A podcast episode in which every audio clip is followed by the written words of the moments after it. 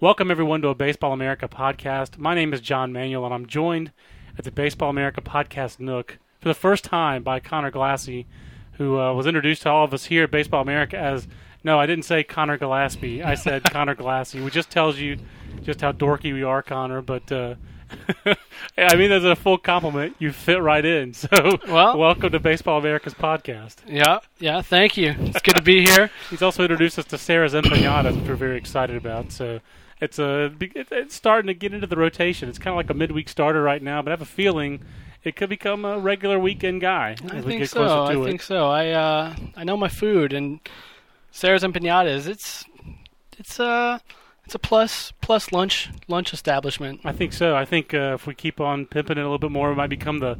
You might have to send your emails to the Sarah's Empanadas inbox at podcast podcast at baseballamerica.com, or you could follow our Twitter page, sponsored by nobody right now, but opportunity does await at uh, twitter.com backslash baseballamerica. That was Conor's idea, and so you can follow us on Twitter.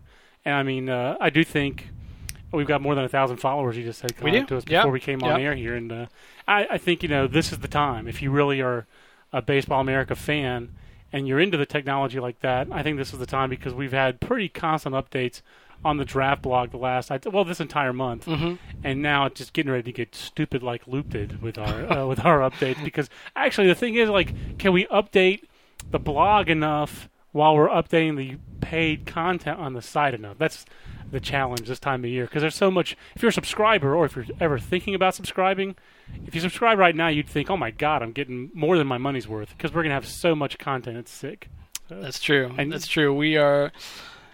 We've all been stretched thin, you know, working, burning the midnight oil, and just, you know, working hard to bring everybody the best best draft coverage out there. and it's fun to do. Uh, that's the problem with it. That's why you end up working so hard, and that's why Aaron, you know, Fitt for example, just got just read a weekend preview. He's been college blogging all week, and now he's going to see Georgia Tech and uh, Duke uh, with a nice Duke with a couple of interesting sleeper pros- uh, prospects. Uh, you know, that's why we're both going to probably go sometime this weekend. Uh, Clemson at North Carolina State. Clemson has some pretty interesting prospects, including Chris Dwyer, uh, draft eligible freshman. So that's in our that's all coming up in our draft preview issue. This year, with the draft being pushed back a little bit, and the way our publication schedule work. we actually have a two-part draft preview issue for people to look forward to. The first issue, which we just finished today, going to press uh, as we speak, uh, that issue has the same amount of scouting reports as we've always had in a draft preview issue. In fact, they might even have a few more, and they're just organized instead of one to two hundred. They're organized by position. That was a lot of fun, actually. Uh, that was and and uh, Bird of the Midnight Oil, Conor. We've had a couple of nine o'clock at night meetings, which Yeah. are always uh, interesting this time of year. I'd say that that's been the least fun part of the process. The most fun part of the process has been going to the games and talking to the scouts and meeting some of these guys. Uh, you've gone to games around here, and you've also been out in the West a couple trips for us this year. Let's talk about some of the players that you and I have both seen this spring.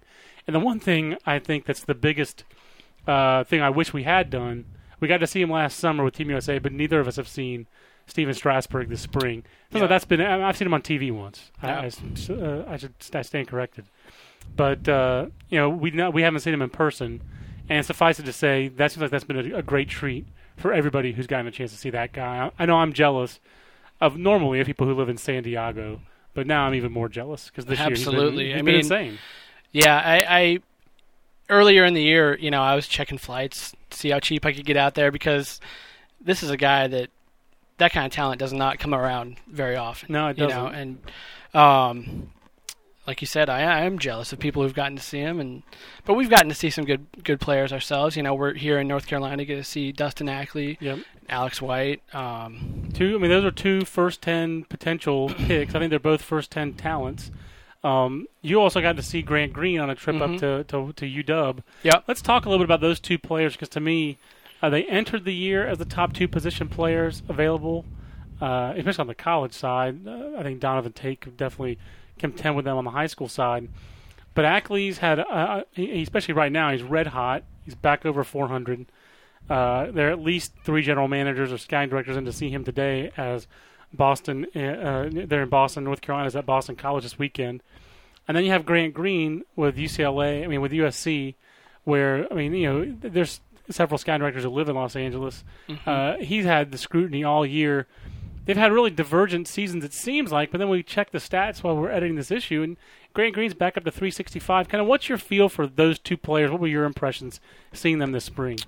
Well, actually, you know, I've seen him more, and he's been he's been fun to watch.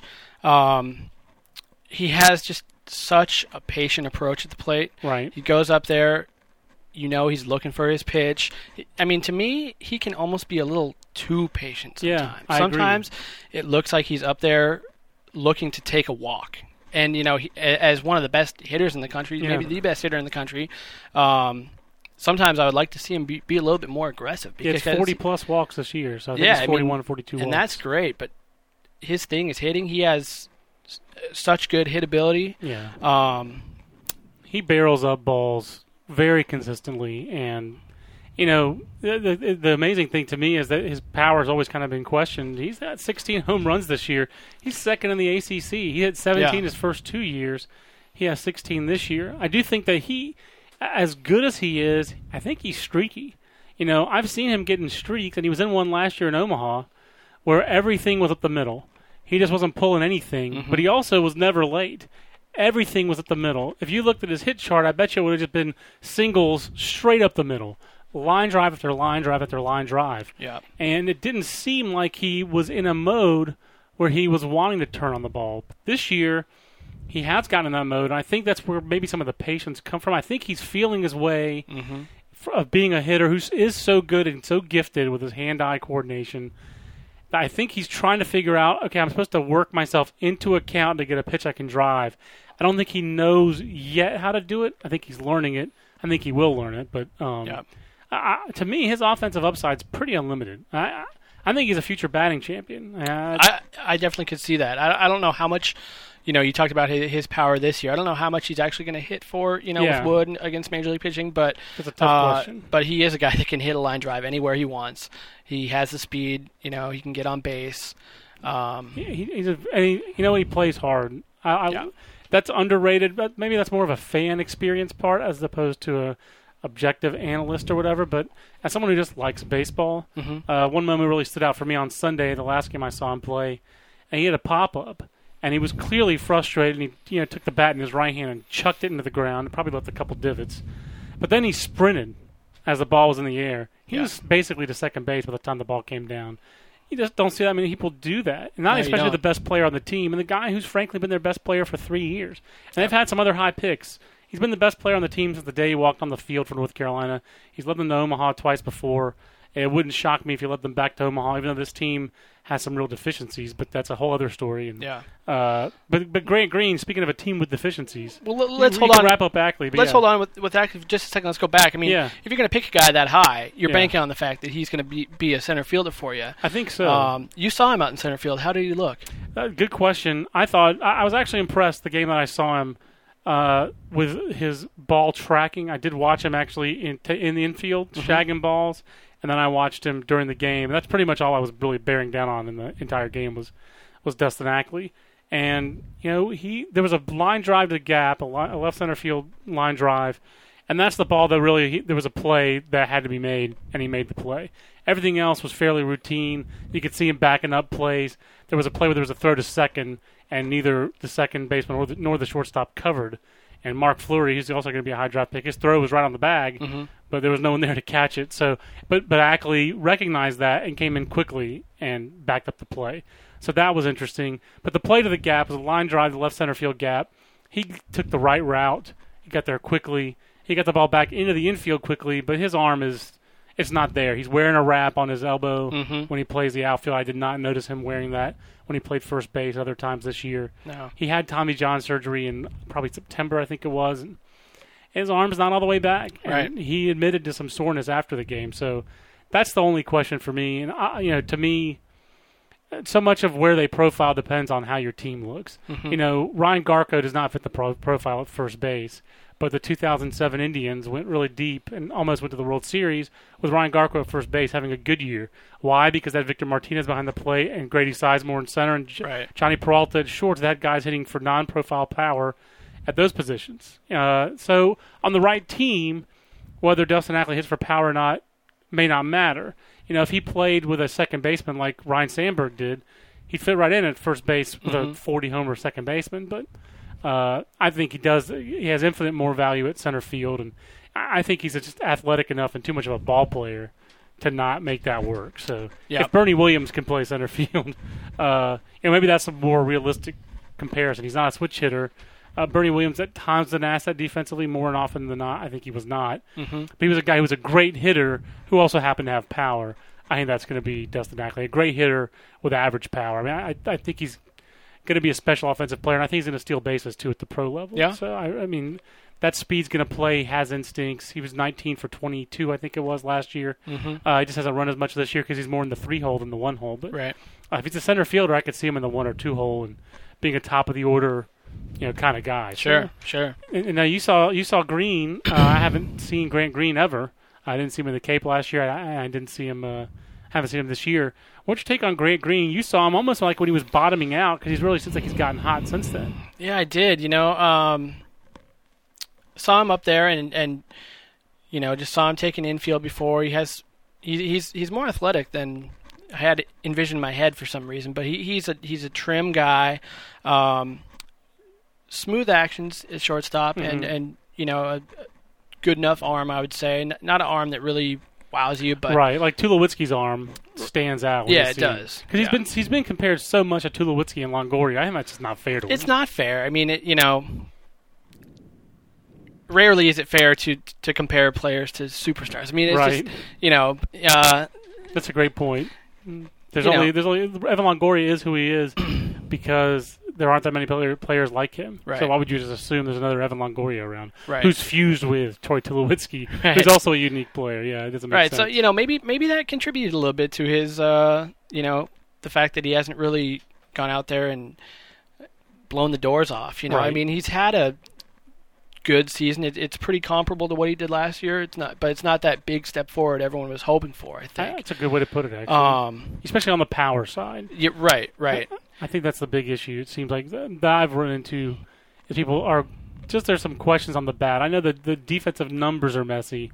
I think the defensive tools are there. I don't. I don't think that's a question. Yeah. you know, for me. So Yeah, when I saw him though, I mean, you know, I saw him take batting practice, and he was he was just hitting line drives. He wasn't wasn't even showing the, any power in batting practice. yeah, Um, and to me, you know, in the game, it looked like a guy that was just kind of going through the motions. It didn't you didn't see that that outright enthusiasm. yeah. You know that uh, that you really want to see from a guy who's expected to go that high and expected to make a lot of money. just what we talked about with Dustin Ackley. I mean, it's not that he's lackadaisical or anything, but you you want to see the guy. In my mind, I like to see the guy who's the best player on the field prove to everybody else he's the best player on the field and Act play like and, Yeah. and act like it, play like it, play with some fire, uh, dominate. I Yeah. want to see the best player on the field on the field be the best player on the field. Mm-hmm. I, I you know I've seen that consistently really for three years out of Ackley. That's why I'm a big Ackley believer. Uh, so, Southern California, it's it's a different deal. That that team the last couple of years has underachieved. Uh, they have a very fascinating pro- another prospect who's fascinating on their, in his own right in uh, Robert Stock out there for Mhm. USC. But uh, and, and you also saw with uh, you saw Washington. Uh, I forget who else you saw out there. Was there was you see Gonzaga as well?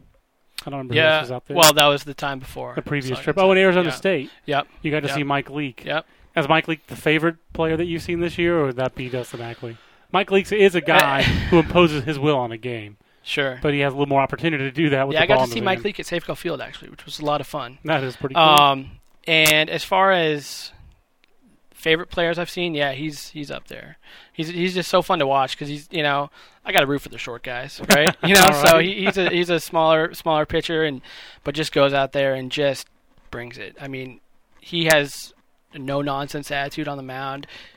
You can just tell by looking at him.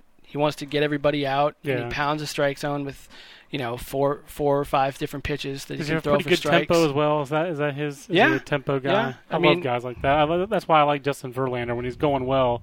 He's right back on the rubber and he's just attacking hitters. You know, Yeah, he's aggressive out there. I get a little tired. No offense to Ken Ravizza, but I get a little tired of the Ken Ravizza. Uh, you know, the pitchers who do their breathing in between every pitch and take forever and Walk around the mound a little Yeah. bit. No thanks. Yeah. Not for me. It's the Baseball America podcast. I'm John. He's Conor. We have a few questions at podcast at baseballamerica.com.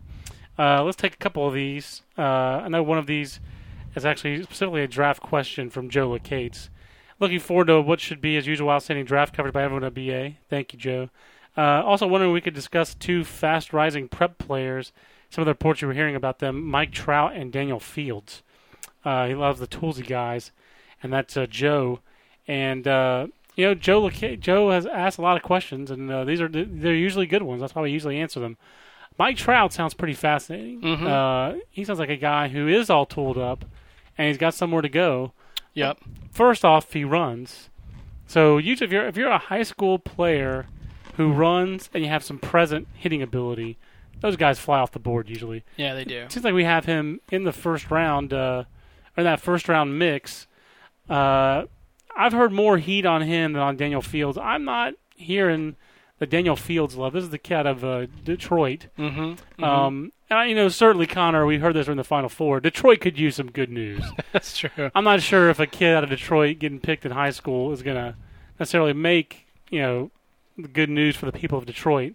But uh, I think Trout's got more draft helium Oh, than, absolutely. than Fields. And I think Trout's got a better chance to go high. I think we had Fields in that fourth, third or fourth round mix, as opposed to Trout. Uh, do you Yeah. remember any of those from our write ups?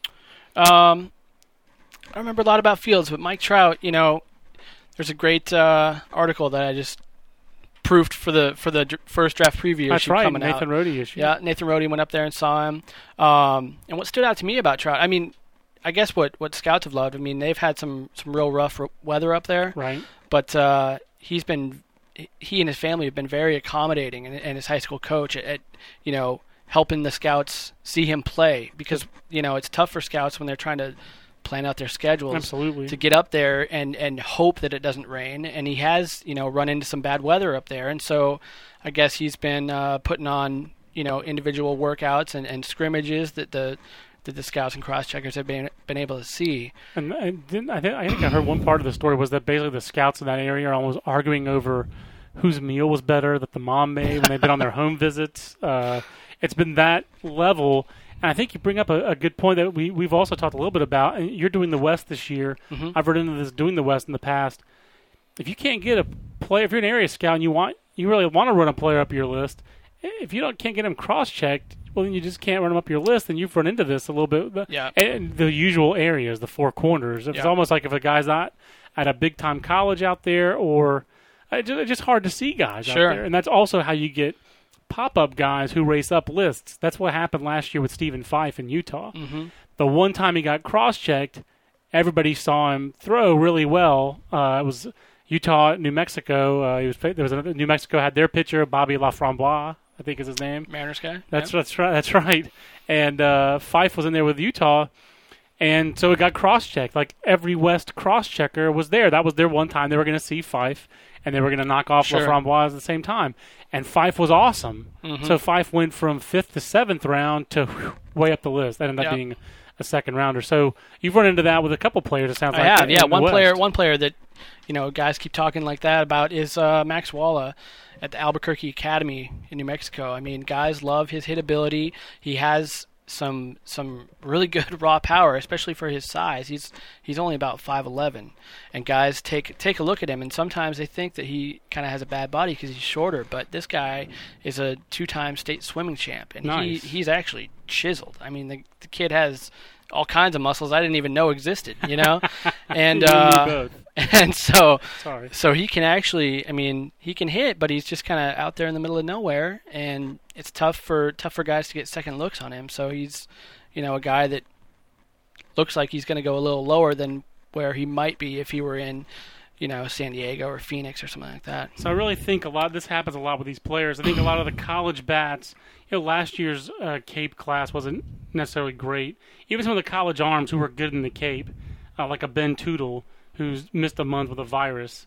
Uh, I think some of those guys who people saw really well last summer are going to go really high this year, whether they've had great springs or not, because the national guys have more history. National scouts have more history with those players. and they have with others. So that's why the draft is such an inexact science, and you can talk about the numbers and all these kind of things if you want to, but to me, that's that's that's a factor. Who sees you, how they see you, when they see you. For example, in my area, I'm doing the southeast this year. Florida is so chock full of talent, and there's not a ton of separation between Levon Washington and say Bobby Borchering at the top, and a guy like Michael Ullman, who's like a fifth round pick Mm-hmm. but has first round power, or a guy like Mike Zunino, or some of the other high school catchers, J.R. Murphy, who's really moved up, uh, Austin Maddox, who's moved down. There's so many catchers in that state. Um, I think it really depends on when you get seen. Dane Williams, a Yep.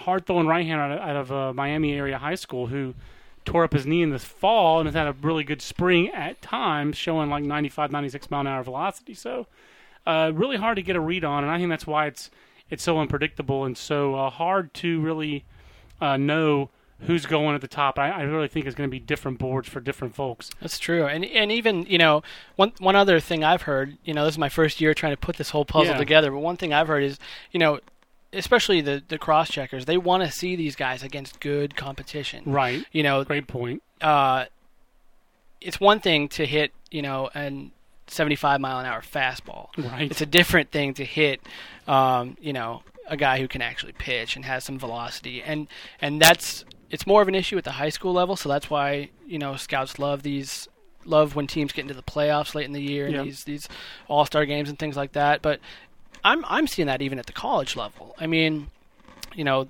the Pac-10 for pitchers is a little down this year. There's not Yeah. as many good arms. No doubt. And so, you know, that could hurt some of the hitters in there, like um, a guy at UW, Kyle Conley. I've, Yeah. been, I've been, you know, trying to find out about him. And, and he one thing I keep hearing, last year, didn't he? I mean, he had a Yeah. big year last year. he, uh, if he hasn't done it already, I haven't checked the stats recently, but if he haven't doesn't, if he hasn't done it already, he's about to become UW's all-time home run leader. okay. Um, but the one thing I hear on him is that man, I wish you know, I wish we could really see him against some quality pitching because That's amazing. Pac-10's down a little bit this year, and it's there aren't a, good, a lot of guys that you can, you know, really point to that he's faced and go, okay, well that's what he's going to face in the minor leagues. It's so amazing to hear that because, but it's, I mean, it's true. It's for sure, it's true. But I mean, like just say 2006, just four years ago, four drafts ago, you had Ian Kennedy on Friday, Tim Lincecum on Friday, Brandon Morrow on Friday, Yeah. Greg Reynolds on Friday.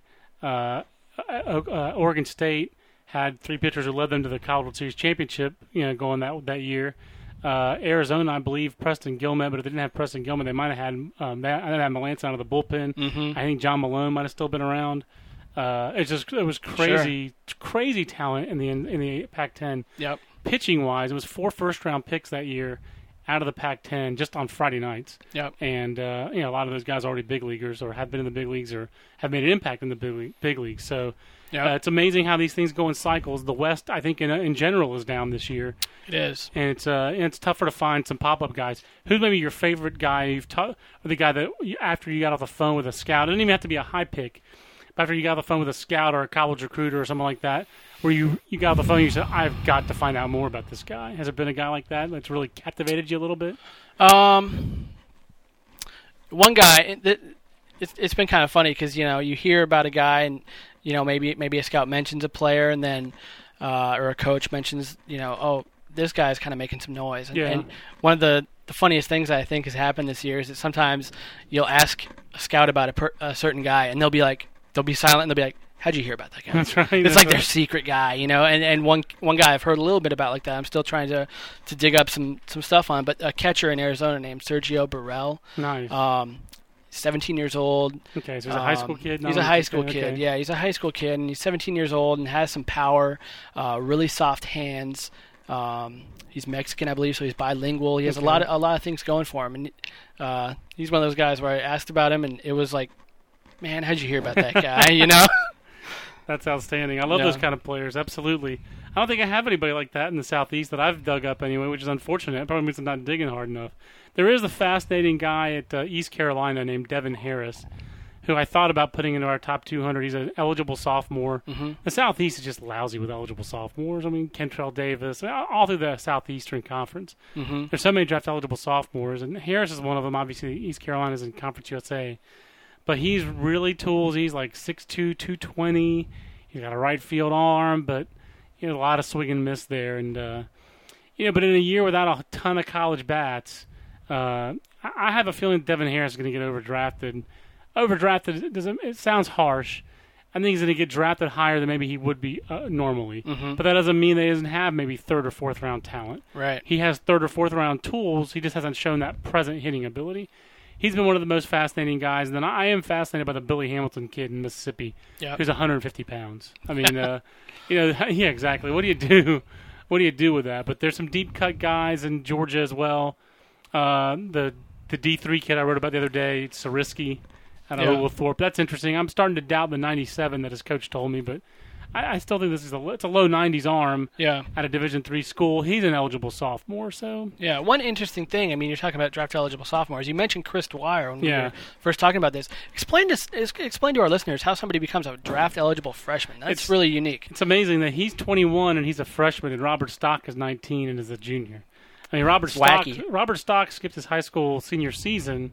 So that's how that makes sense. He would have been young anyway Yep. for his age group, but uh, he came in a year early, so that's why he is uh, as young as he is. But then Chris Dwyer uh, basically was held back a year in elementary school, hmm and then I think when he was a high school junior, uh, or maybe it might have been a sophomore, he went to this prep school in Salisbury, Connecticut, Salisbury School, and instead of going in there as a junior or whatever he should have gone in as, he went in as a sophomore. Hmm. So he lost a year in that translation as well. That's why he's already 21. Wow. He just turned 21 in April of his freshman year in college. That's goofy. Yeah. Yeah, that's really That's- that's crazy. I would have loved that as a college freshman in some ways, but other ways, I would imagine that when I was a senior and I was like 24, I would have been like, you know, tearing out my, skin, trying to crawl out of my skin, trying to get out of college. Yep. So uh, I don't think Chris Dwyer will be a 24 year old senior. I'll put it that way. Yep. I, I have a feeling that uh, Chris Dwyer will be drafted this year. I think he'll sign. Uh, he's a left-hander who's shown above average stuff uh, at times, but he's been Mhm. very inconsistent. So uh, he's pitched like a freshman in that regard, and that's the unusual thing is that in the more advanced, the older guy would not pitch like a freshman, and yet the younger guy, Robert Stock, is the one who's shown the aptitude. hmm He's in, he, after failing basically as a catcher. There's no other way to put it. He was hitting t- a soft 220 this year. Right.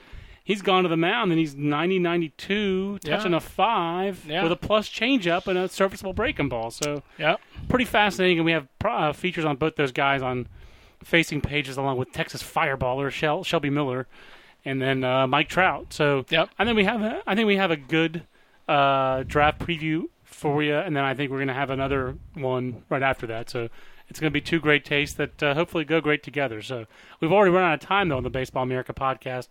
We'll be back on Monday, Aaron and I, with our regular college podcast. Send those questions into us at podcast at baseballamerica.com, and don't forget to follow us on Twitter.